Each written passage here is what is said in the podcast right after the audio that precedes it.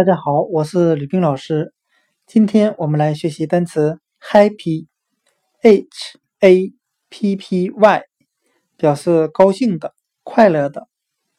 我们用谐音法来记忆这个单词 happy，它的发音很像汉语的孩皮，孩子的孩，顽皮的皮。我们这样来联想这个单词：顽皮的孩子都是显得那么。快乐和高兴。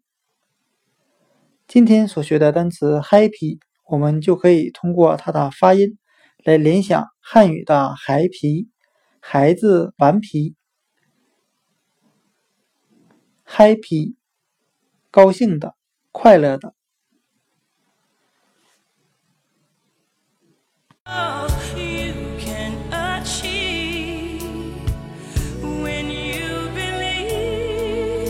somehow